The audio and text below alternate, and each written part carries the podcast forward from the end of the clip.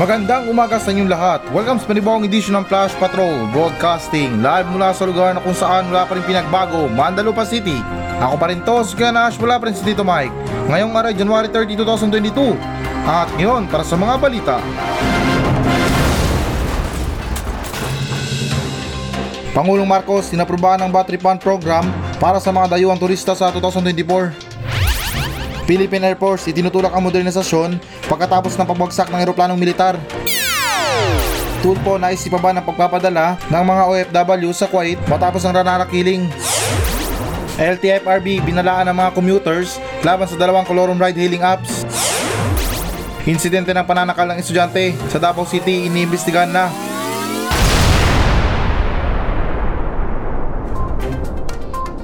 Pangulong Marcos inaprobahan ng battery fund program para sa mga dayuang turista sa 2024.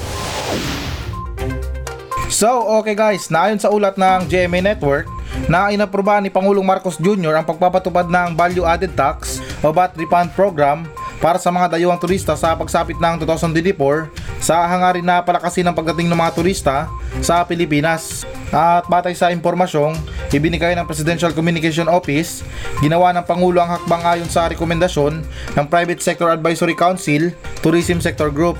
Nakatakdang maglabas si Pangulong Marcos ng executive order para ipatupad ang tax refund program na isinasagawa rin sa ibang bansa ayon sa mga opisyal ng palasyo.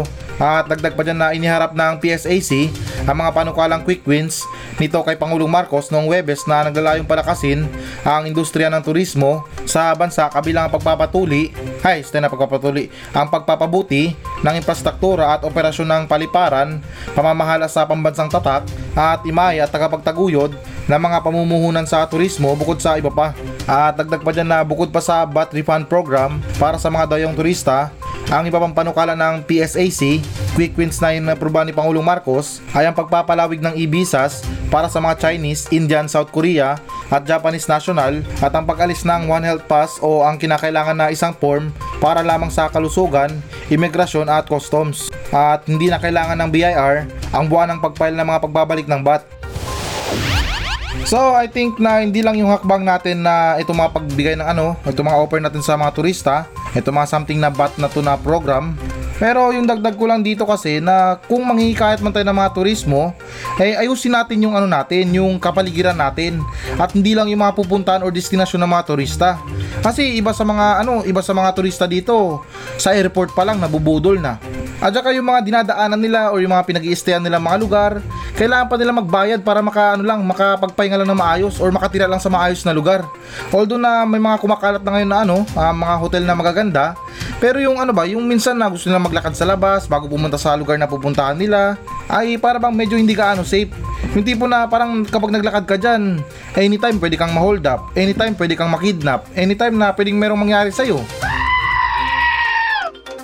Yun lang yung sa akin guys, lang yung hindi, hindi naman sa dinudumihan yung ano natin, yung bansa natin.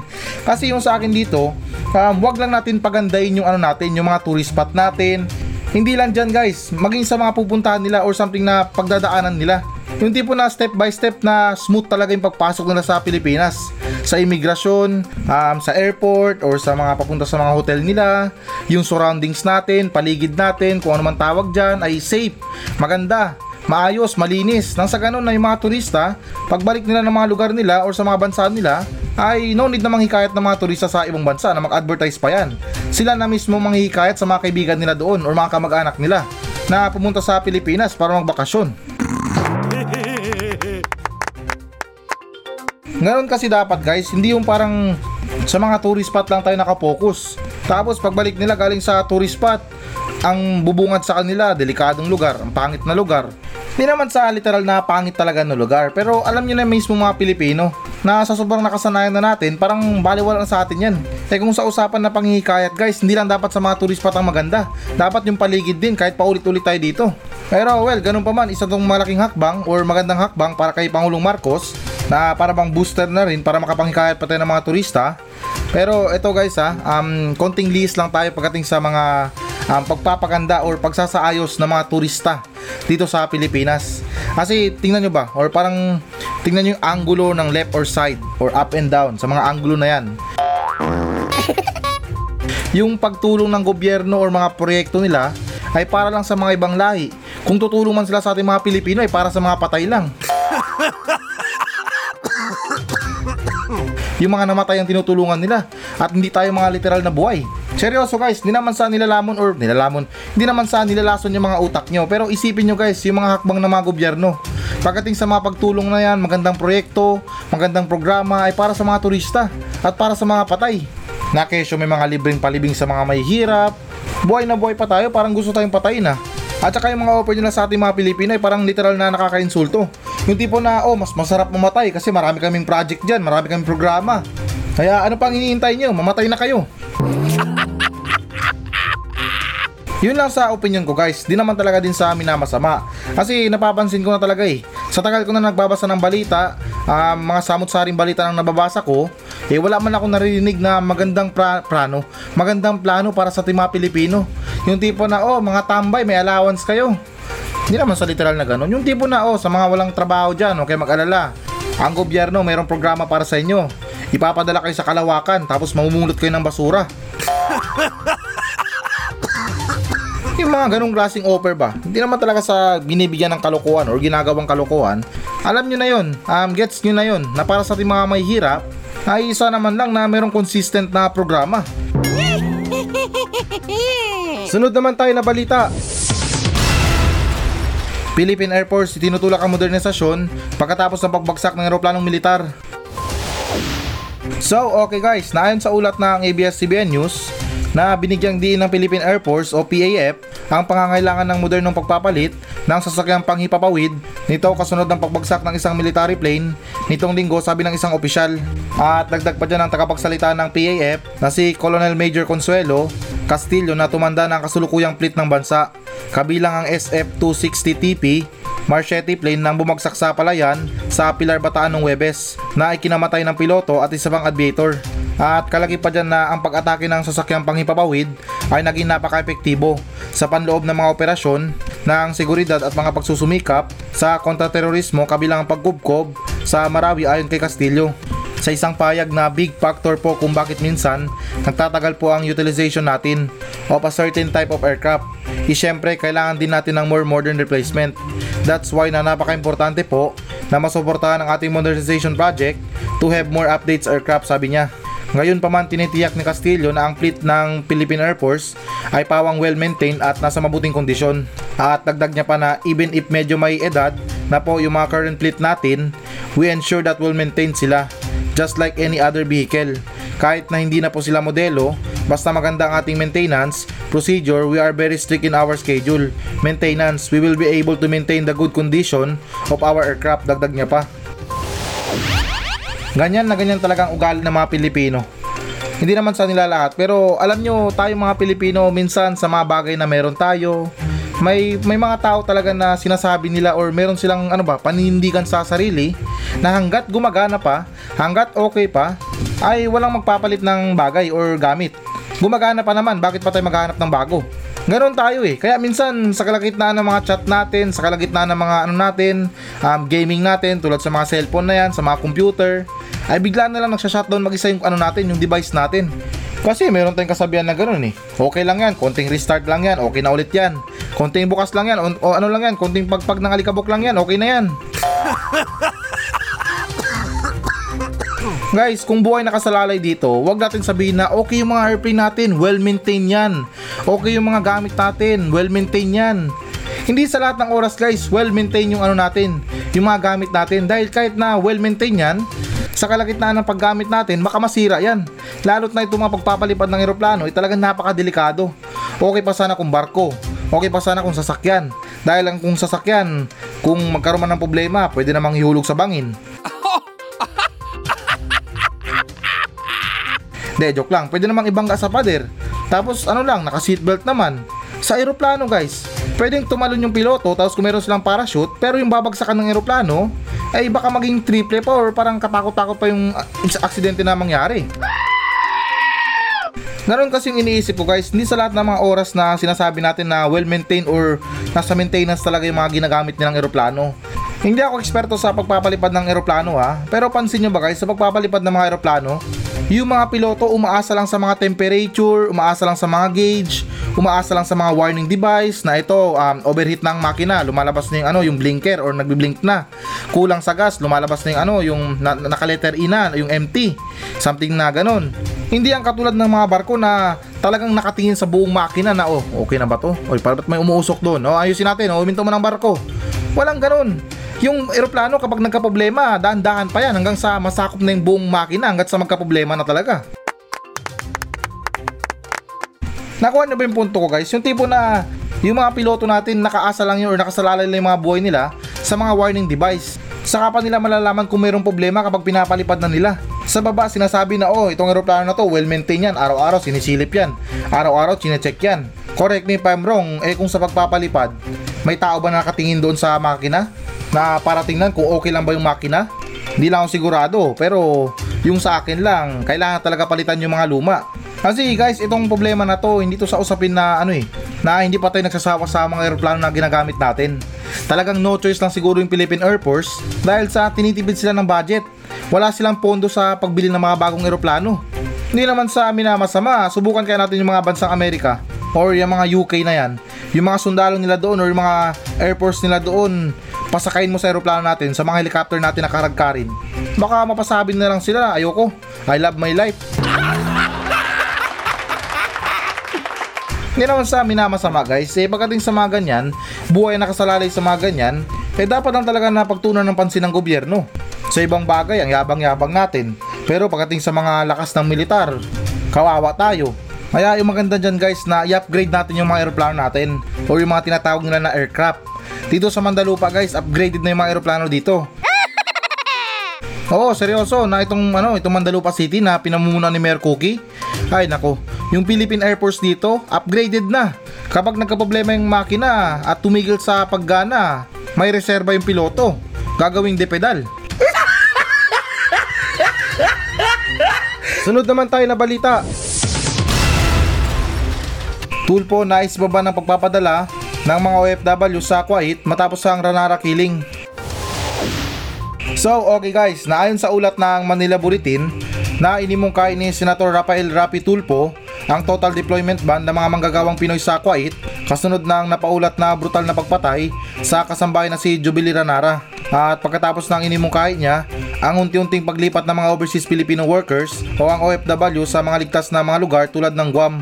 At kalaki pa dyan na hinintay ni Tulpo, chairperson ng Senate Committee on Migrant Workers, ang pagdating ng labi ni Ranara sa Ninoy Aquino International Airport, biyernes ng gabi, January 27. Ang nasunog na bangkay ni Ranara na nagtatrabaho sa Kuwait bilang isang domestic helper ay naiulat na natagpuan sa isang disyerto sa Salmi Aljara, governorate noong weekend. At nanindigan si Tulpo na ang bilateral talks sa pagitan ng Pilipinas at Kuwait ay maaring itutuloy pagkatapos ng deployment ban ngunit may pagsasaalang-alang sa mga tuntunin at kondisyon ng Pilipinas. Kabilang sa mga kondisyon na binanggit ni Tulpo ay ang pag-aantas ng mahigpit na proseso ng screening at psychiatric exam para sa mga employer sa mga high-risk na bansa gayon din sa mga miyembro ng kanilang sambayanan upang matiyak na sila ay angkop na kumuha ng mga OFW sa kanilang mga tahanan. Um, okay sana guys eh, pero bilang isang employer or kung ikaw ang kukuha ng kasambahay, um, parang, parang hindi okay. Hindi naman sa sinasabi na mali si Tulpo, pero yun lang sa akin sa opinion ko na hindi okay. Kasi isipin nyo guys ha, kayo na nga itong maghahanap ng papasahurin, pero parang kayo pa ang hassle eh. Kayo na itong magpapasahod, kayo pa ang hassle. Hindi naman sa minamasama guys, pero isipin nyo na lang, or ibalik natin sa kanila sa ganyang kondisyon. Na ay kailangan ko ng ano? Kailangan ko ng mekaniko para sa maintenance ng sasakyan ko. Tapos merong pupunta dyan or tatawag sa'yo na um, sir um, good morning po. Kami po yung ano magpapadala dyan ng mechanic. Um, tanong ko lang po sir kung matino ba kayo? Um, wala ba kayong sakit sa ulo? Wala ba kayong topak Um, okay ba yung kondisyon ng utak nyo, sir? Kasi delikado kasi yan eh. Natatakot po kami, baka gulpin nyo yung mechanic namin. Um, kaya sinisigurado lang namin, sir, kung wala kayong topak sa ulo. O, di ba yung something na parang mahirap um, ipasa.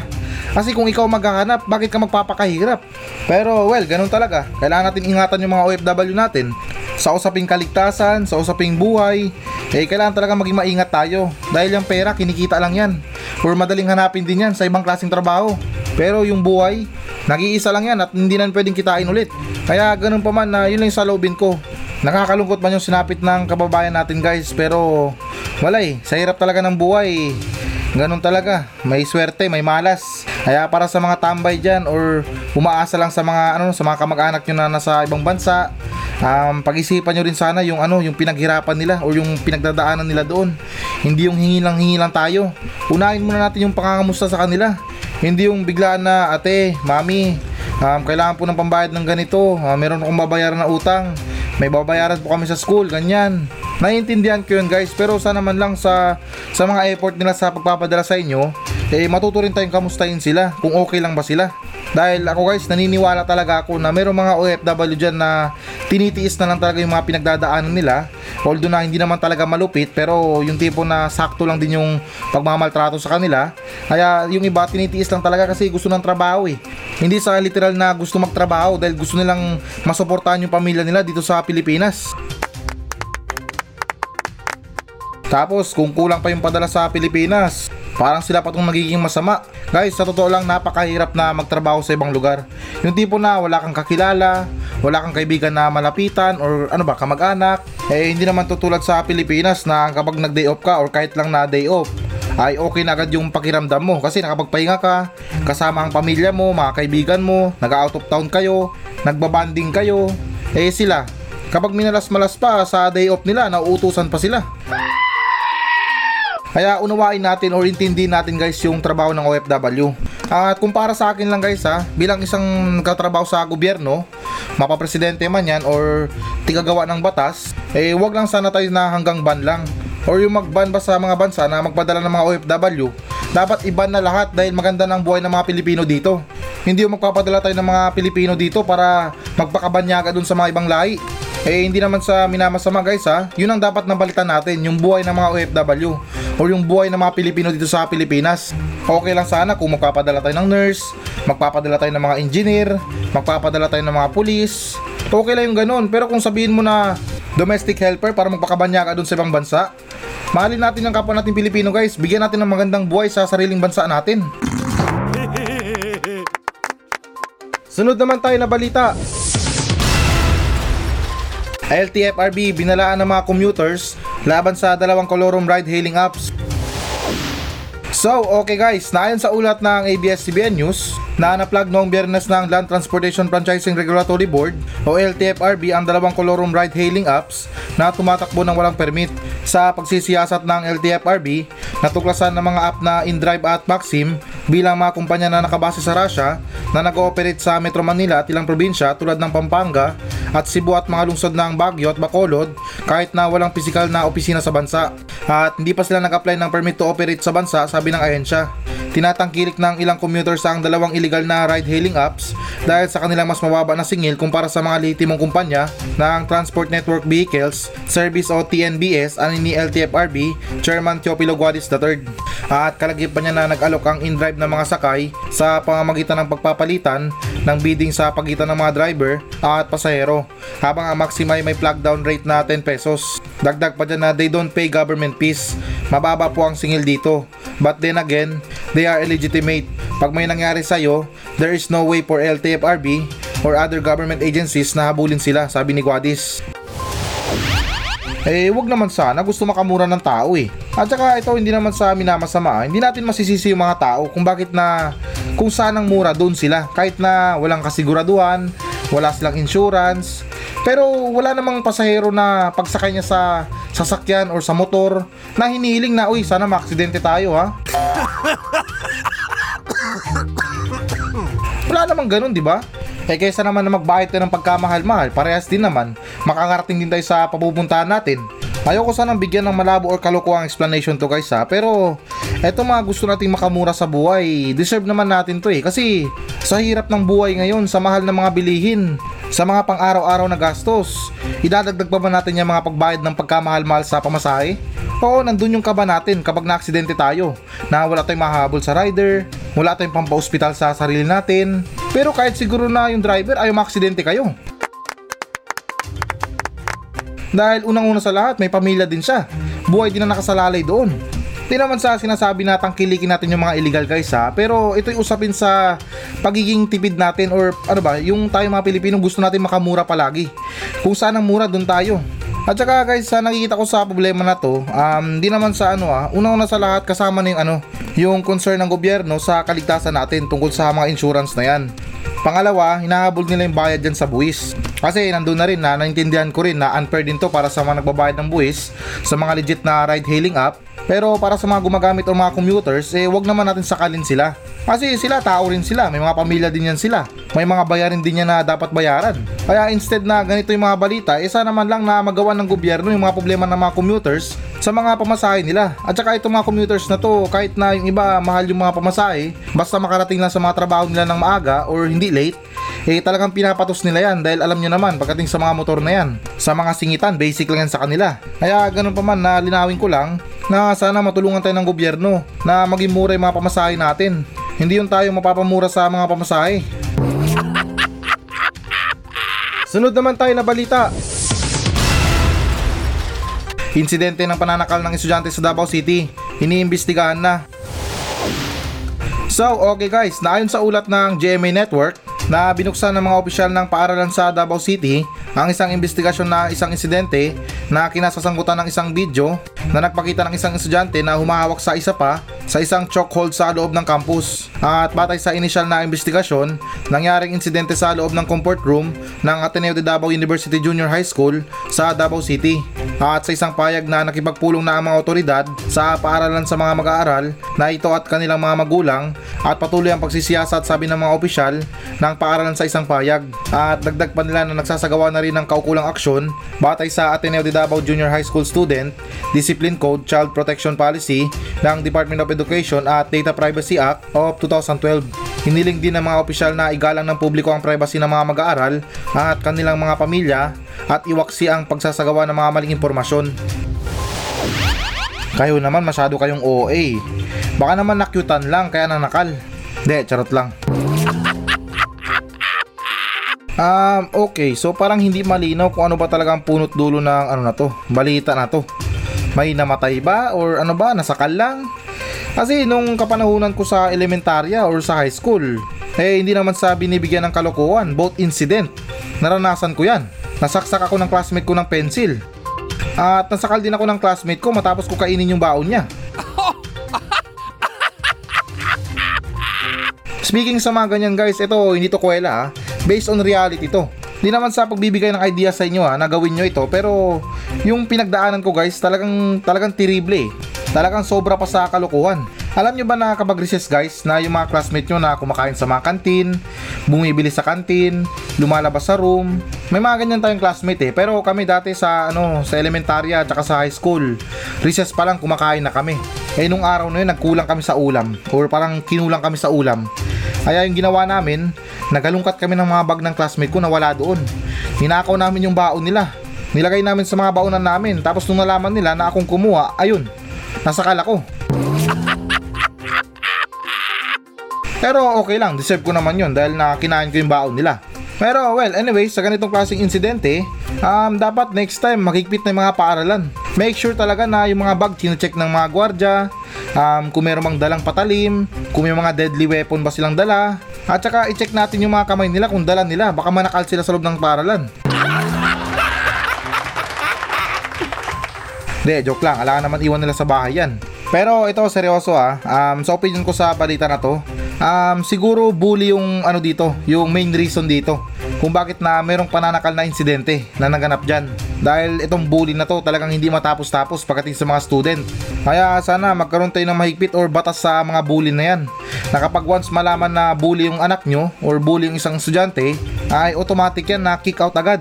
Tapos gawan ng sulat na itong student na to, ano to, um, bully yan. Kaya yung mangyayari dyan, pahirapan sa kanya sa pag-enroll. At sa ganun din na may iwasan yung mga bully na yan kasi yung mga student, iiwasan nila na masira yung reputasyon nila kung sakali man na makikout sila dahil na napakahirap natanggapin sa mga paralan kung bully ka. Kung baka nakalista ka na doon sa mga eskwelahan na hindi ka pwede mag-enroll doon dahil meron kang record na bully ka. Kailangan mo munang mag-aral sa loob ng simbahan or hindi naman kaya sa mga religious na yan na papatunayan mo muna na nagbago ka na, mabait ka na para makapag-aral ka lang ulit. Ganun dapat yung gawin natin guys para ano, maiwasan yung mga ganyang klaseng bully.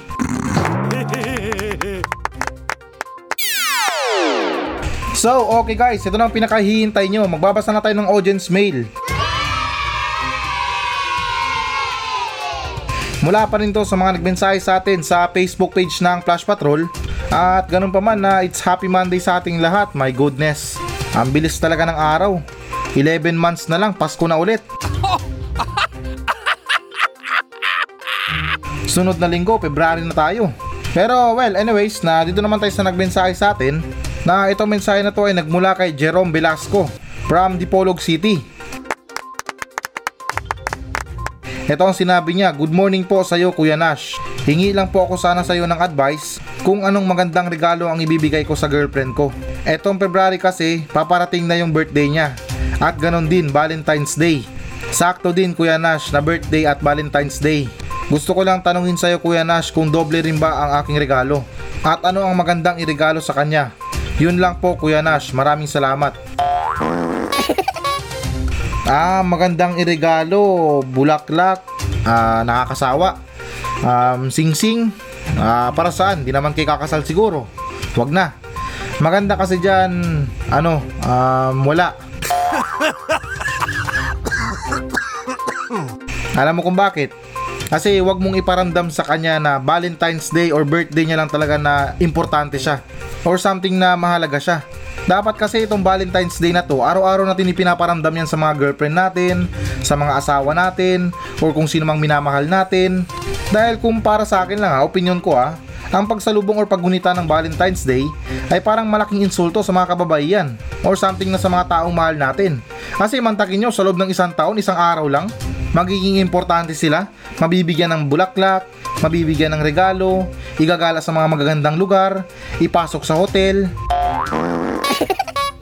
Hindi, charot lang. Na ano ba, something na special para sa kanila.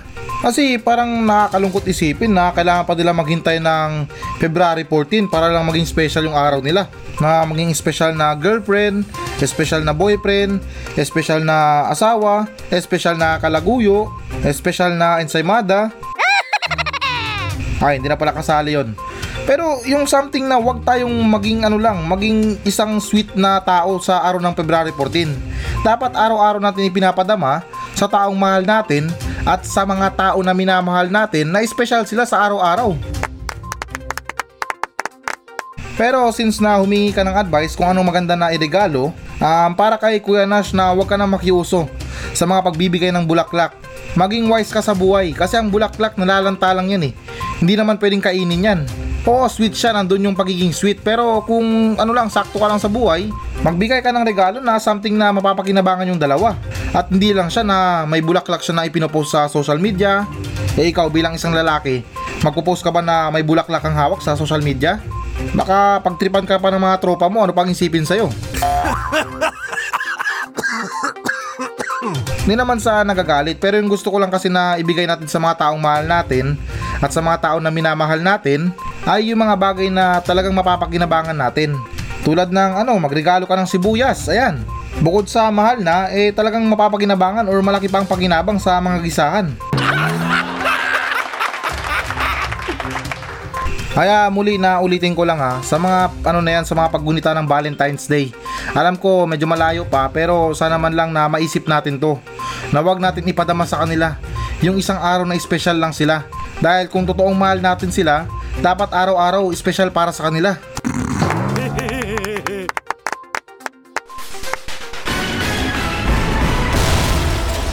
Guys, na bago natin tapusin ang show na to, uh, hinikayat ko lang yung mga audience natin na mag-message sa akin dito sa Mandalupa Station para sa mga reklamo nyo sa kapitbahay nyo, reklamo nyo sa asawa nyo, sa mga kaibigan nyo, at kahit sumbong na rin para sa mga katarantaduhan dyan sa lugar nyo. At kung boring ka naman, pwede naman kayo magpa-shoutout sa akin ng buong angkan nyo. Mula ni Nuno nyo hanggang Apo, isa-shoutout natin yan.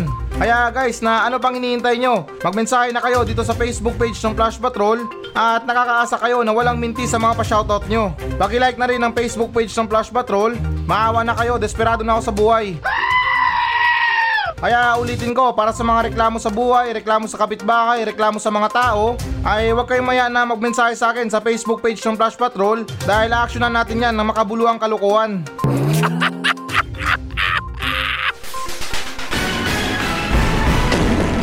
So yan muna mga balita ng Flash Patrol sa araw na to. Maraming salamat sa pakikinig. Ako pa rin to, si Kuya Nash. At maraming salamat ulit. Wala pa rin si Tito Mike. Masayang masaya ako. At goodbye!